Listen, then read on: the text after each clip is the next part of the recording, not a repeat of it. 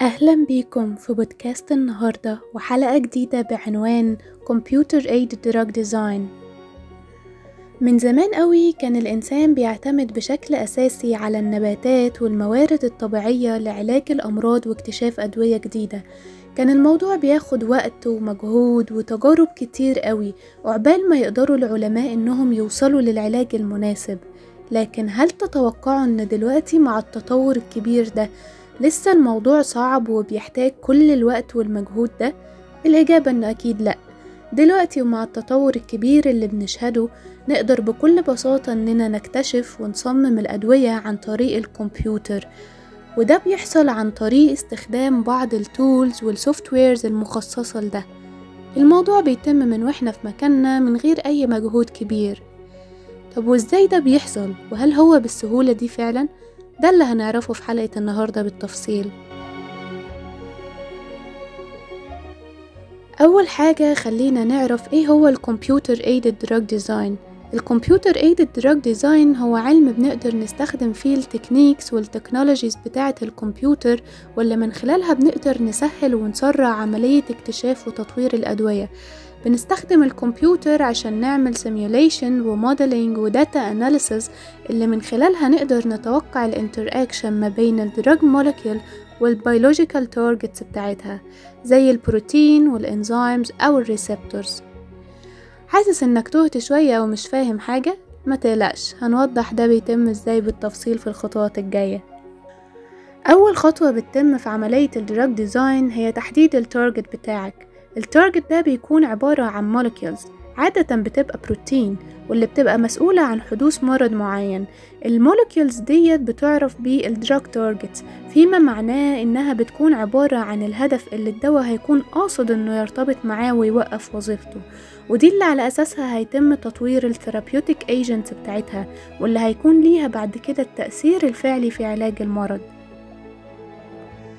تاني خطوة وهي ال molecular modeling وفي الخطوة دي بيتم عمل 3D model لل targets اللي بيتم تحديدها في الأول علشان نشوف تركيبها عامل إزاي وإزاي ممكن نعمل interaction مع الدواء اللي هيتم تصميمه ليها. تالت خطوة وهي ال Virtual Screening. في الخطوة دي بنبدأ ندور على databases معينة تكون بتحتوي على chemical compounds نقدر نستخدمها في إنها تكون ك drug candidates اللي يكون عندها القدرة إنها تتفاعل مع ال targets اللي بتسبب لي المرض وتكون قادرة إنها تقضي عليها بشكل فعال. رابع خطوة وهي ال molecular docking ويمكن كتير مننا كان بيسمع المصطلح ده بس ما كانش فاهم إيه معناه بالظبط. دلوقتي هنفهم إيه وظيفته.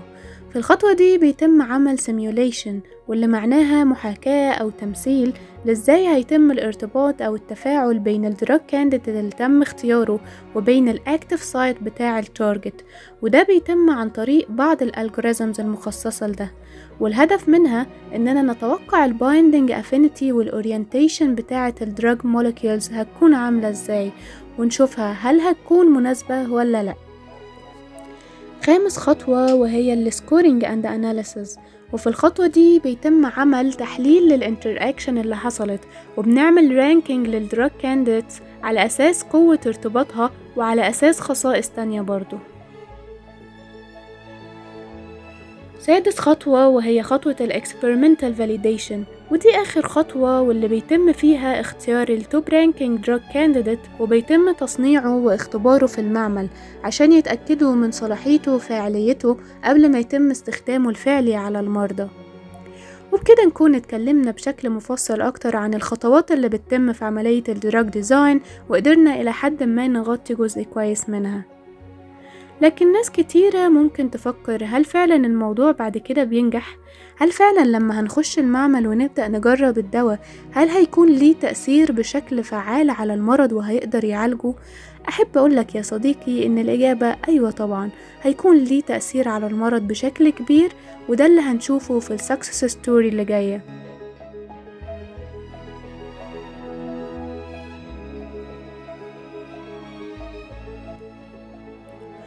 واحدة من أنجح التجارب في مجال ال computer aided drug design هي تجربة إنتاج دواء اسمه رالتيجرافير الرالتيجرافير هو antiretroviral medication بيستخدم في علاج ال HIV infections. واللي ما يعرفش إيه هو ال HIV فال HIV هو فيروس بيهاجم الجهاز المناعي وبيضعف قدرة الجسم على مقاومة الأمراض فبالتالي بيتم استخدام ال antiretroviral drugs عشان تمنع تكاثر الفيروس ده وتضعفه وتقلل من احتمالية إنه يتطور ويصبح مرض الإيدز اللي بعد كده مش هيكون ليه علاج والعياذ بالله. طبعا كله دلوقتي بيسأل طب وهنا بقى هيكون فين دور ال computer aided drug design ده اللي هنوضحه دلوقتي. بدأوا العلماء يبحثوا في الموضوع لحد ما توصلوا لإنزيم اسمه integrase وده إنزيم مسؤول عن إنه يعمل integration لل viral DNA جوه ال DNA بتاع ال host cell فبالتالي بيقدر الفيروس إنه يكتر ويتكاثر مع ال DNA الأساسي بتاع الإنسان. طبعا ناس كتيرة جه في بالها إنه طب ما إحنا لو وقفنا عمل الإنزيم ده فكده تكاثر الفيروس هيقف وهنقدر نقضي عليه.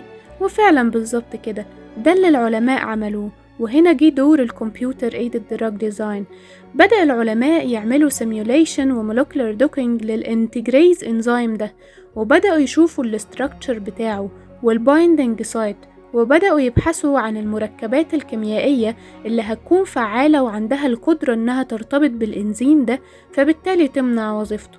وبكده نكون قدرنا نوقف تكاثر الفيروس في الجسم ونقضي عليه بشكل فعال. وفعلا تم تجربته معمليا وثبت فاعليته في القضاء على الفيروس وأخد موافقة ال FDA سنة 2007 وكده قدرنا من خلال ال computer aided drug design إننا نساعد في علاج مرض خطير كان بيهدد حياة كتير من الناس بس هل تعتقد إن الموضوع ينفع مع كل الأمراض؟ هل من خلال ال computer aided drug design إننا نلاقي علاج لكل الأمراض؟ بما إنه الموضوع بسيط وهي مجرد شوية simulations وتجارب بتحصل وهنوصل للعلاج وخلاص. هو أكيد الموضوع مش بالبساطة دي وأكيد في challenges كتيرة بتواجه العلماء والباحثين أثناء التجارب بتاعتهم. أول صعوبة ممكن العلماء يواجهوها وهي ال complexity of biological system. لما بنيجي نعمل modeling عشان نشوف التفاعل بين الدواء وبين ال biological systems بنلاقي إن في حاجات كتيرة معقدة زي ال protein protein interaction وال multi component pathways وحاجات تانية كتير. الحاجات دي بتخلينا نواجه صعوبات كتيرة نتيجة لأنها بتكون معقدة جدا وصعب دراستها وفهمها فبالتالي بتسبب لنا عوائق أثناء الدراسة والشغل. تاني challenge ممكن يواجهنا وهو ال protein flexibility طبعا كلنا عارفين إن معظم المركبات في جسم الإنسان زي ال enzymes مثلا بتكون في الأساس عبارة عن بروتين وممكن كتير يكون عارف إن البروتين دايما بيكون في dynamic state يعني بيغير شكله وال conformations بتاعته دايما.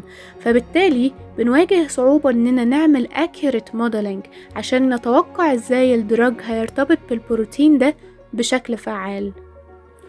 طبعا في تحديات وصعوبات تانية كتيرة بتواجهنا بس إحنا هنكتفي بالصعوبات دي عشان ما نطولش عليكم.